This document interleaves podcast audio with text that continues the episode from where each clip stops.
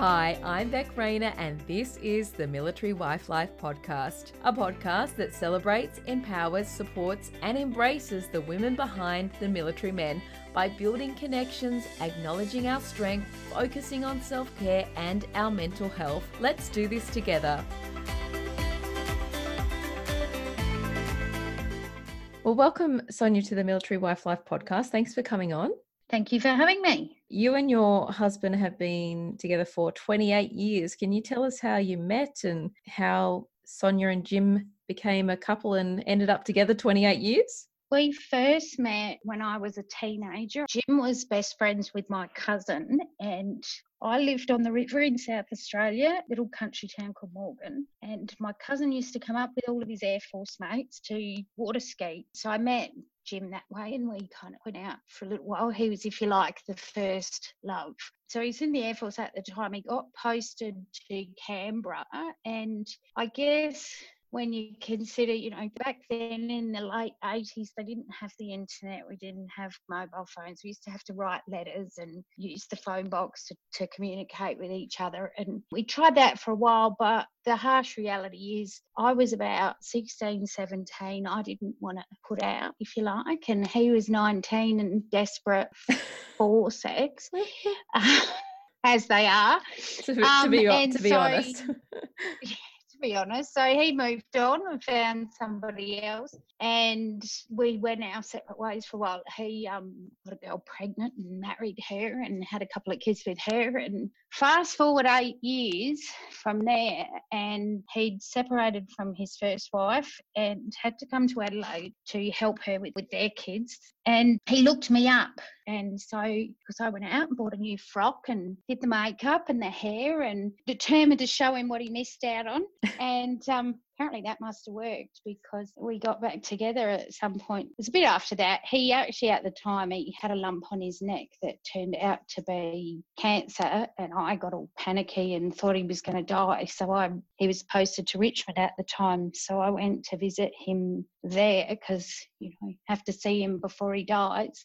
Oh gosh! Um, Talk I, about pulling out the death card. I was I was, you know, a bit of a catastrophizer, I think, in my 20s. But yeah, as a result of that trip, we actually reconnected properly, got back together, and yeah, we've pretty much been together since then. So we did that. We, we got engaged on Friday, the 13th of August 1993. 13 is a bit of a lucky number for us. The time he was still in Sydney, he used to have his chemotherapy treatments and then straight from the hospital jump on a plane, come to Adelaide and do his convalescing here with me. And then he'd go back and do it all again. And eventually, when he finished his treatments, he got a compassionate posting to Adelaide and we got married and stayed here for a couple of years after that. Oh, wow. So, so when you got yeah. back together, when he was just popping over to Adelaide for family reasons, mm. you didn't move back with him. You just did the long distance mm. thing until he got that compassionate posting. Yep, pretty much. So your whole relationship and, was basically long distance and pretty fast forwarded because you thought he was dying, but yeah, I was convinced. You're like, you got to put a ring on it because I've waited eight years and I'm not waiting any longer. But when you yeah. say that you were long distance, I mean, in 1993, what does long distance look like then? Like it wasn't FaceTime or anything like that. No. What, what did that entail? So again, it was public telephone box phone calls. Admittedly, I was working. We had his income as well. We must have pulled our money, and he was flying here about every three weeks, I reckon. And he'd stay for about four or five days, and then he'd go back and he'd have treatment again. And so I don't know how we afforded it. We mustn't have done anything else. But so we did see each other fairly regularly. But when we weren't seeing each other, it was letters and phone books for me because I was living with my parents at the time. So, I mean, they might have probably let me do the odd phone call at night. But really, you know, who wants to be ringing their boyfriend when they're living in their parents' house, you know, and yet yeah. you're in your 20s? Because they weren't walk around the house handheld phones then. It was no, to the, it's to the phone console. It's still not. Their phone is still on the wall. Yeah, exactly. Once you guys were engaged, you got married, got a compassionate posting, and then your time as a actual defense spouse began. What mm. kind of introduction was that? In all honesty, in my 20s, I was was somewhat self absorbed and I had my own career. I was very happy in my job and I didn't really want or need anything to do with defence people per se. He went to work. He was a shift worker when we were first married, so we barely saw each other then anyway. I recall we used to have about one weekend every five or six together, and often he'd be going to night shift when I was getting home from work. And so we very much, right from the outset of our marriage, had quite separate lives, if you like. And it was just the way it was. So I didn't have a lot to do with the military in those early years, and I didn't want a lot to do with it. I had also a very arrogant opinion I earn more money than you, and if I don't want to post somewhere, then we just won't go. Like, you'll have to get it out. That was sort of the attitude I think I had in those very early years. Which um, gave you um, probably a little bit of false comfort in the fact that mm-hmm. you thought you had options in regard mm-hmm. to controlling what defence can and can't yeah. do in your life. Yeah, pretty much. And was blissfully unaware, in all honesty, of how challenging it can be to question the military, if you like. Um, but also, I'd, I was selfish enough too to not really even consider in those early years. I didn't think about what was good for him, what he needed either. That came a little bit later. So, at what yeah. point did you sort of realize that you weren't going to be able to lead this civilian life alongside your husband in defense? That you kind of had to, I guess, let a little bit of defense life in and I think it was about 2001 he was posted. The posting order came out mid 2000. And so we'd been married by then five years and we'd been happily sitting in Adelaide for those five years. And I had my civilian family and friends and hadn't really been overly touched by defence. By then he'd had some cancer treatments as well. So I had perhaps changed my mind about the world revolving around me and shifted my ideas to probably consider him a bit more in his needs. Again, I thought, you know, he could die in five years, so we really should let him lead the life that he needs to lead and his best life. And I do remember really thinking, I need to consider him and think about him and what are his needs. They became more important to me he was initially posted back to Richmond and he didn't want to go there. He'd always wanted to go to the school in, at Amberley. The whole time he'd been in the military, he wanted to end up at, as an instructor up at the school. And we put in an application for a first preference posting to the school at some point that year. And then we hadn't had any response from that. So I thought, oh, well, I'll try this new internet thing and I'll send an email to a company, a recruitment company in New South Wales to sort of see if I can get a job. So I sent an email off, and within 20 minutes, I had a bloke on the phone saying, We want to interview you for a, an IT manager position. And they flew me to Sydney for an interview and offered me a job on the spot. And I was like, Yep, sure, I'll take it. But I didn't want to start until after we'd had a holiday that we'd already booked. And it was while we were on that holiday that Jim got his dream posting to the school at Amberley. They changed their mind. Defence, you know, says, Oh, by the way, we're not sending you to Richmond now. Just, you know, your wife's got a job. We won't send you there. We'll um, send you to Queensland. Now, we discussed it and we discussed him knocking back that posting and sticking with the one to Richmond and me following my career goals in Sydney and I couldn't do it. I said, nah, we have to go to your posting. We have to follow, this is your dream. If his cancer came back and he relapsed and he'd never got a chance to fulfill his dream, I wouldn't have been able to live with that. I would have felt uncomfortable with that. So that was the pivotal moment for me where I went, all right, I'll follow you. But it still doesn't and make so, it easy, I guess. No, at the time wasn't. It was really scary too because I'd already quit my job in South Australia. I didn't know what opportunities there were going to be in Brisbane. As it turned out, I was really lucky to pick up not an IT management role, but I did I picked up a role with Origin Energy in Adelaide on a contract, which I actually did for about a month after my husband posted So sort of moved him and the animals and our furniture and stuff. We didn't have children then up to Brisbane and I stayed in Adelaide for a little bit longer and then joined him. And so I guess was that at the point where you more so stepped into the role of defence spouse because you were fully experiencing defence life? You were following yes. your husband, you'd made that decision you were posting into an area where you knew no one, didn't have a job, mm-hmm. like you were like any other defence spouse. And I guess in order to yep. get a bit of support, you have to kind of lean into it. That was my first time, even really a long way away from my mum.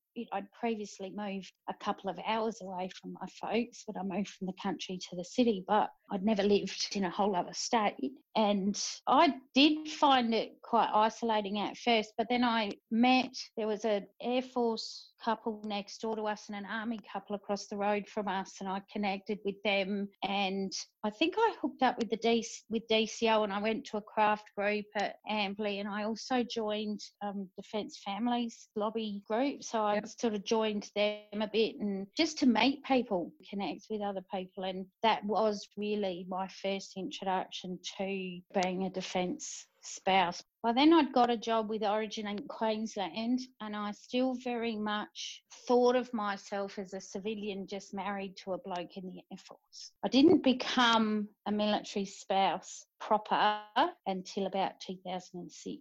And what prompted um, that? Completely different environment. My husband got posted, he got picked to go and set up a capability with SASR. And so we moved to Perth, and that was my first introduction to a unit that is very active, but also other military spouses that you know it, it's basically it's where i found my tribe. It is where i found a, a group of women who are still in my heart now 10 years later. It was where i learned about how to support other women that are going through separation where i, I learned about the effects of loss on an entire regiment. You know, I got to experience the real military, I think. I'd been quite isolated from that prior to that posting.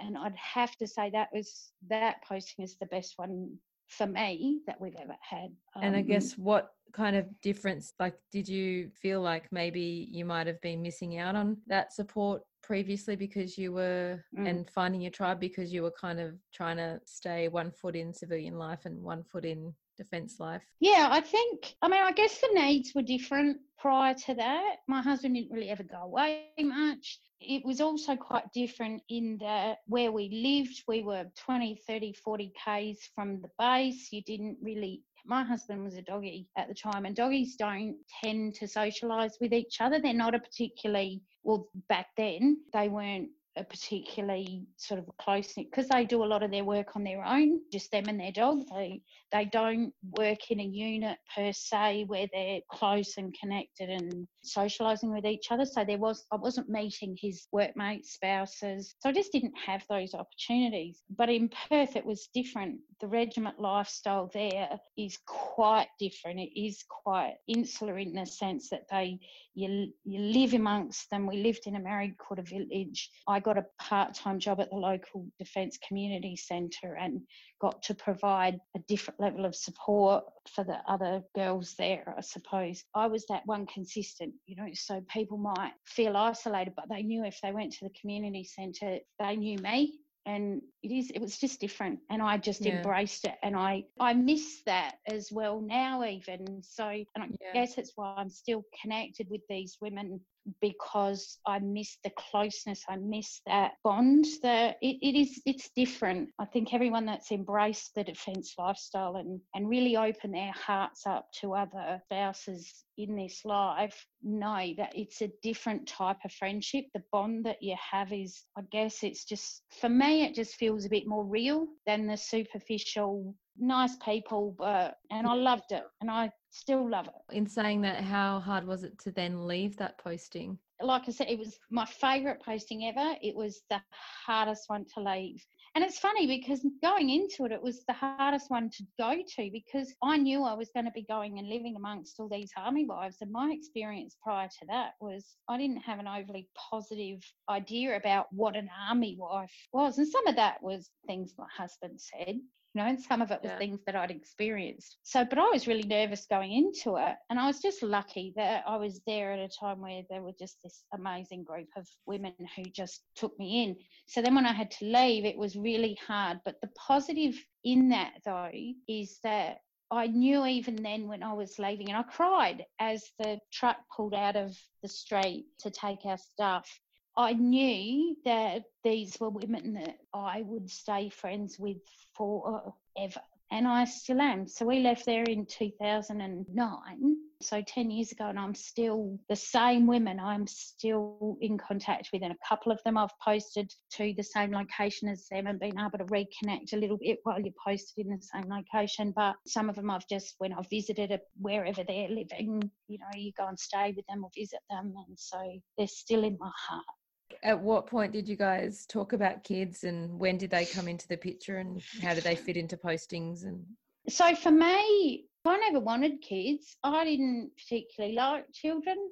Um that was I, me as well for the first 10 years and then something changed. Yeah and that's it. That's something changed. Um, i think it, it was for me it was the doctors told us that we couldn't have them because of the chemotherapy treatments that he'd had, we wouldn't be able to have children. You know, we certainly wouldn't be able to do it naturally. Um, he could pop some stuff aside, but you know, you wouldn't be able to have them naturally. You'd have to do IVF. And so soon, pretty much as soon as they said that, I was like, well, I want them now.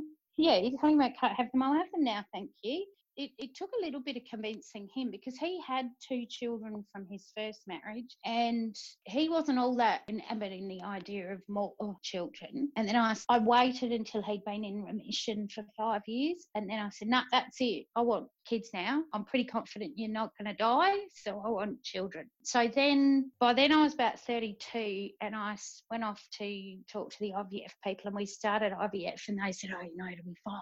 You know, piece of cake. You're young. You're healthy, won't be a problem. So I put in my order, I said I would like twin girls, blonde hair, blue eyes. Thank you. I shall call one Samantha Jane and the other one will be Elizabeth Mary. That's what I'm having. Thank you very much and then that didn't work and so then i said okay i'll have i'll just have one and it, as long as it's a girl and then that didn't work. So i said all right i'll have a boy or a girl as long as it's healthy and then that didn't work. And so i'm like eight years in i reckon our 13th ivf cycle and it worked and i got a baby and i had a little boy. We did try again once after that and it didn't work. So one's not really enough but it'll do I'm happy with the one that I got. I think I pretty well got a good one. Pretty happy with him. There's no returns um, anyway, so there is no returns. So, so, yeah, that all up. How many years worth of IVF? Eight years. How did you um, keep going years. back? Just was it just the faith that you really wanted a child, or what, like how did you keep yourself going? Dumb stubbornness.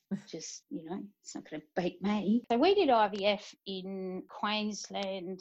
We had our first sort of sessions with people in Adelaide, but then we started cycles in Queensland and then in Perth, and I got pregnant in Perth. One of them, I think it was a lady up in Queensland, said to me that pretty much the people that IVF doesn't work for are the ones that stop, that make a conscious choice to stop. They say, No, I've had enough, and they stop. And some people do that after one or two cracks, some people take a lot longer. I figured, well, if I just keep going, it's bound to happen eventually. I remember thinking that some of the cycles were much worse than others. Um, some of them I coped with better than others. When it did eventually happen, it took I really think I didn't believe I was pregnant until like once he really started moving. And even then, I didn't plan the nursery. I didn't do any of that because I just this isn't going to work. You know, this isn't going to happen. I'm not that lucky. By then, you're so convinced that it's never going to happen in a way that it's hard yeah. to be positive and excited about it. And all the while, yeah. your husband was back and forth away and like he wasn't there yes. the whole time. So I guess fast forward to you've had the baby. How long after did you post to another location? Like, what was the situation with that? I had my son in uh, late October. In the January, February, Jim went to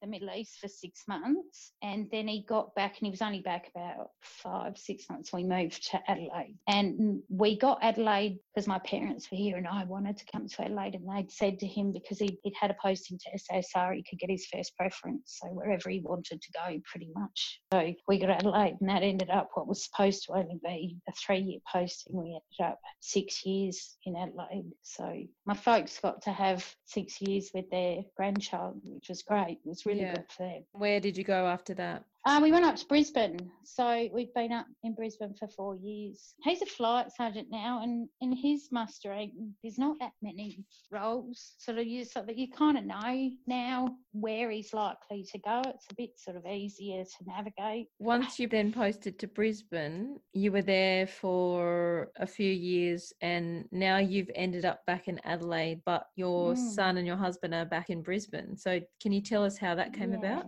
We moved back to Brisbane. I spent nine months trying to get work up there and really, really struggled. Really, it's soul destroying when you're desperately trying to find work. And it sucked because I had to quit a job to go to Brisbane. And, you know, there's all of those, the resentment starts to creep in. I'm getting older. I want to do something with my life. I don't want to sit around at home. I love craft, but I don't want to do it all day, every day, you know. So I've, I found that period of unemployment probably the hardest I'd ever felt. My son didn't need me as much anymore, and, and I just really wanted a job, and it was really hard to get a job. And when I finally did, I got an entry level position with Bank of Queensland. I work in IT, and they didn't want to employ me. They'd said, "Oh, you know, you're overqualified. You'll get bored." I'm like, "Hey, I'm good with bored. I do bored really well. That's not your problem. Your problem isn't whether or not I'm going to like the job or whether I'm going to cope with the job. Your job is to decide can I do the job and can I fit into your team? And so they gave me the job and I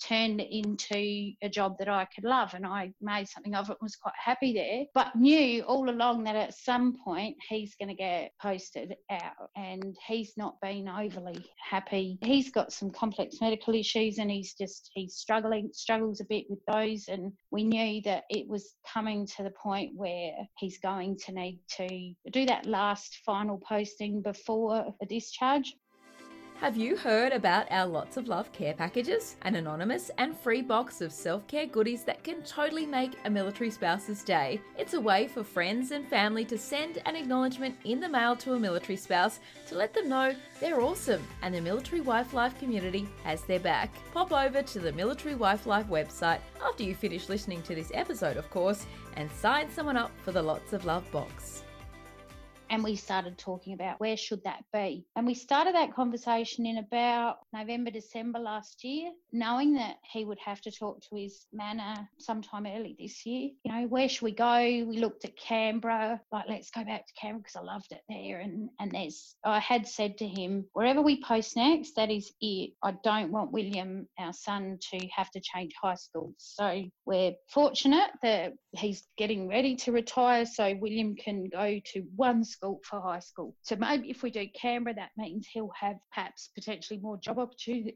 But then my husband reminded me, and I started thinking about my parents. My husband reminded me that um, when I first posted with him, well, the first time I said to him, Fine, I'll follow you to Brisbane. But in January 2020, if mum and dad are still alive, I don't care where you're posted, I'm moving back to Adelaide. That's just what's happening. And I started thinking about that and thinking, yeah, well, mum and dad are getting on. They'll be 80 next year and they might need some help. And I'm going to want to give that. It's going to be better if we move William sort of sooner rather than let's go to Canberra for three years and then move to Adelaide. In three years, my son's probably not going to like me much anyway because he's going to be 13, 14. No, yeah. Why give him ammuni- extra ammunition by making him change schools again? So let's move him at the end of the year. So that was the decision was made. We're going to move to Adelaide. We're going to push for a posting either January 2020 or January 2021. We're going to post to Adelaide. So that was fine. And then I'd been looking at job alerts for roles, IT roles in Adelaide, not really paying that much attention, just sort of looking, thinking, feeling confident that there was at least jobs I could apply for. Not really convinced I'd get anything because I'm 50 now no one wants you when you're 50 and it's IT and people think you can only do IT if you're 30 or 20 and you know I'm never going to get a job. I'm ever so positive about my skills and what I offer. And this one particular job come up, I couldn't even tell you what was so special about it. It wasn't really anything different to any of the others I'd looked at.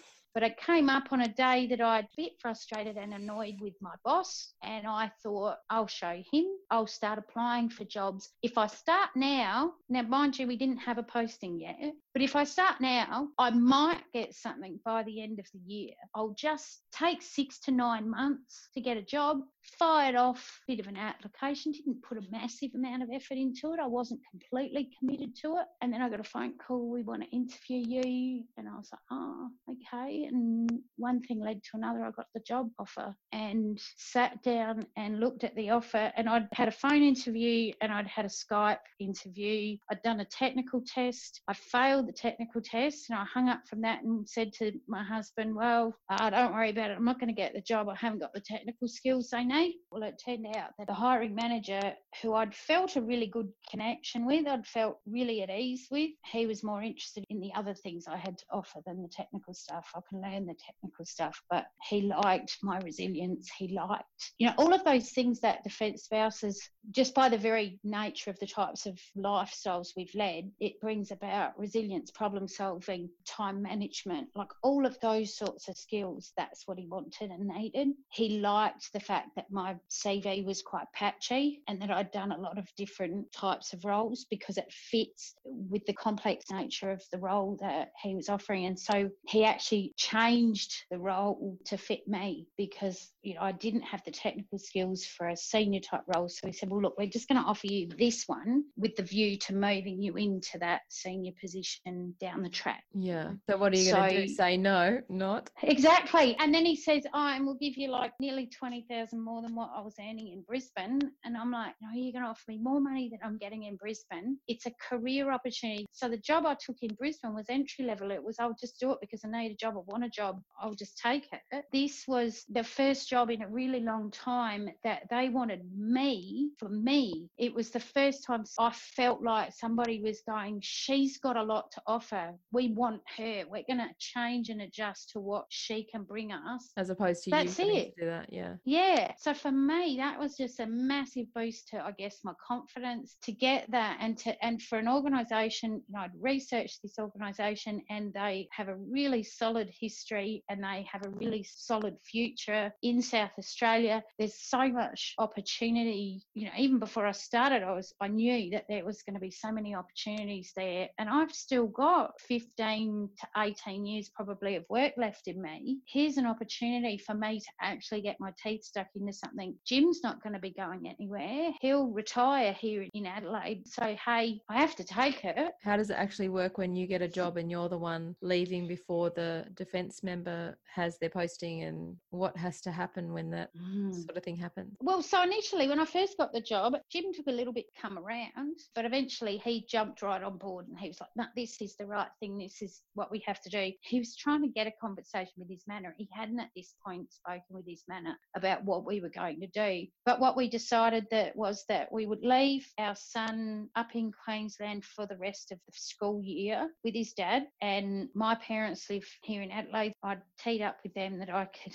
move in with them, bless them. So I live separate. My husband and my son live up there. And then my husband then went and spoke to the manor and said, here's what's going to happen. Um, my wife's got a job in Adelaide and it's a good job. And so at the end of the year, our son and our furniture and animals will all be moving to a defence house in Adelaide. You can post me wherever you like, but I need one of the positions that's near an airport so I can just get on a plane and fly home for reunion visits. You know, I didn't want Townsville or know, Tindal or whatever. He, you know, he was, I mean, like I said, at his age, in his mustering, he knew what positions were pretty much coming up and what was going to be available anyway. And the manor shifted and juggled and was fantastic and has been very supportive. And knowing that they're going to have to move us back to Adelaide on his retirement anyway, so why not do it at yeah. the end of the year? So that's worked really well for us. It's the first time too in his 35 years that he's had probably a little bit of say in what they do with him. They are being quite supportive of getting him to here, but we would have been happy for him to do MWDU for a couple of years. But the deal was I was going to be here and yeah. my son will join me here. The only reason he had my son hasn't come before now is just that I didn't feel that it was fair. Life was going to change for him at some point anyway. Why do it all at once in the middle of the year? Why not just let him do his school musical, let him go on his school camp, let him do those sorts of things where he is, and then we'll move when we can move all of his toys yeah. and his stuff. So, um, I mean, um, it sounds like it worked out perfectly, but how hard was it mm. being the one leaving? Funnily enough, it was hard to quit my other job. I haven't quit a job because I was going to something else for a really long time. Like I've always had to quit jobs because we were posting. It's not like, oh, I don't like this job anymore. I want another one. I mean, yeah, I was moving to a whole other place, but I was still quitting a job to go to something else. So I found that probably really hard. And especially because all of a sudden that job started to get more attractive. And once I knew that I wasn't going to be there anymore, it's like, oh, but I like this job now. So that was challenging. Then I guess it was tricky or it was uncomfortable, probably, the thought of mm. leaving mostly my son. Like I knew that I would be fine away from Jim. We've done it before. We've been together long enough to know that it's not going to be a big deal, us living apart from each other. But I was a bit worried about William and how he would cope. And he was a bit sad about it. And he was, you know, stressed and upset and whatever. So that's a bit hard. But it's like, well, well one foot at a time. And I had about seven weeks between when I got offered the job and when I was starting. So I had quite a period of time to get everybody's head around it. The biggest challenge, the thing I found the hardest was the judgment from other people. And it was probably the key lesson I've learned in all of this is that women in particular can be quite judgmental. And it was the judgment of the school mums when I'd actually reached out to a group of these women. It was only on Facebook, but it was, I'd reached out to say, you know, my husband has um, needs a medical procedure. I'm not going to be there to pick him up. And can someone take William after school? And then instead of people saying, oh, we could do this or we could help you with that or whatever, it was, well, why aren't you taking William, with you? Well, how can you leave him? I'd never leave my son. And like it was all of that judgment of how can you leave your child? And you should just take him and he'll be fine and he'll, you know, and it's like, I don't need to take him. His dad's perfectly capable. He just needs one night. And the same token when, is if it was your husband that had posted away for his job and it, you were having the medical procedure and asking for someone to pick up your son, it wouldn't have been the that, same judgment. That's it. Wouldn't make any difference. And that was the thing. I mean, I was asked even when the hiring manager, my now boss, was uh, was interviewing me. He said to me, "How's?" He, he thought initially that the whole family would just come with me. And when I said, "Oh no, no, they're staying here in Brisbane," so I just, you know, if you're going to offer me the job, I'll just need a bit of for a couple of months. I might need a little bit of flexibility in terms of being able to go home for visits here and there. I might need to leave early to get a flight, sort of thing. Yeah. And he's like, "Oh, they're not coming. How's your husband going to cope with that?" And I went, "I don't know. The same way I had to cope when he went away when my son was a baby for six months. Like the same way every other defence spouse has to cope when their husband's like, you know, Navy wives that's husbands are off on ships for months and just the same way they have to cope. He'll have to cope. He'll put his big girl's pants on and he'll get on with it. Like it is what it is. It, but that frustration or that judgment that people that don't understand, I suppose, and, and in fairness to them, they don't understand and they're well meaning and all of that. But I took it to heart and I got quite upset about it. That was what caused some questioning. Like, oh, am I doing the wrong thing? Am I being selfish? Is this selfish of me? And I kept thinking it can't be selfish. I'm thinking about our future, our family's future. I could move with my husband at the end of the year. And then what if I'm unemployed? What if at 50 I can never get another job again because I'm too old? What if this is setting me up for the long term and setting us up for the long term? It can't be selfish. But these people were telling me that I was being selfish. And I really struggled with that until I actually went on to one of the defence Facebook groups and I ventured and I got, and then I started getting private messages from defence spouses saying, Hey, I'm in Brisbane. Give me, give your husband my phone number. Tell him to call me. I'll help him out. Women I've never met, but they got it, they understood, and they offered support. And I was like, bam that's it that's this life that's that's who i should be listening to they're the people i should be listening to the ones that understand the ones that get it and the people that can be supportive and instead of saying oh you should have done this or you should have made this choice instead of saying that they go well we just accept whatever choice you've made how can we help facilitate that? And for how long had you been putting your wants and needs aside for your husband's career and now it's your time? And it's okay That's to it. have have your time. That's it. But I needed to listen, I guess, to the people that said, you know what, you've been doing for him and and sacrificing for him, and I guess we as military spouses, it's our own form of service to our country. You know, by supporting our partners in their roles, and and I'm very proud of him, and I'm very proud of what he's achieved. I don't think he recognises or even grasps just what he has achieved in his life, um, and I'm really proud of him. I'm really proud of his service, and I'm really proud that I've been able to support him through that. But he's coming to the end of his service, and now it's my turn, and I don't need to feel guilty. And it just took me a little while to grab onto that and go, you know what? No, this will be fine. And then I just once it happened, then once I'd got that, and I was cool with that, and I teed up one of my dearest oldest friends flew from Adelaide to Queensland to pick me up because my biggest fear was there's no way I could possibly drive my car. This sounds really silly. I couldn't possibly drive myself and my car and my dog and my stuff all the way from Brisbane to Adelaide on my own. I'd never make it. I couldn't do it. Well, you got to draw the line somewhere. I mean, come on, you're like it. putting your big girl pants on and leaving your husband and kid behind in order to follow your dream job. You you got to draw the line some, somewhere. That's it. So I'd rung up a girlfriend and said, Hey, can you come and get me? And so she did. She took a couple of days off work and she flew up and we had a Thelma and Louise trip. Well, as Thelma and Louise as you can, stopping at patchwork fabric shops along the way. Wild, Pair of a old- wild ride. And then once that was all organised, it was like it was an exciting adventure. I'm, you know, I'm having a road trip with my bestie, and then I'll get to Adelaide and, and I'll put my feet up. How have your husband and your son been going? What what have they been doing in the batch pad? Yeah, it's a bachelor pad. Um, oh God. Um, they eat crap food. They don't pick up after themselves, but they are thriving. My husband surprised me how well he's coped and how he's just stepped up. I didn't fill him in on anything. I didn't give him any, you know, instructions. It was like, you know, see you later, you'll figure it out. Because I knew there's no point. He wouldn't have listened to anything I asked of him anyway. But he's just, he's stepped up. He hasn't complained. He just gets on with it. And William gets to school every day. And you know, I think they bathe, I guess. They usually smell relatively clean when I come home on weekends, so I think they're bathing. There's often some washing laying around for me to iron when I get home, sort of thing. So, you know, they don't eat quite what I like them to eat, but they're eating. I doubt that he does things the way I might think they should be done, but it doesn't matter. They're fine, they're happy. My son is coping. Um, I mean, that was one of the things we did talk about. That whilst I've said, you know,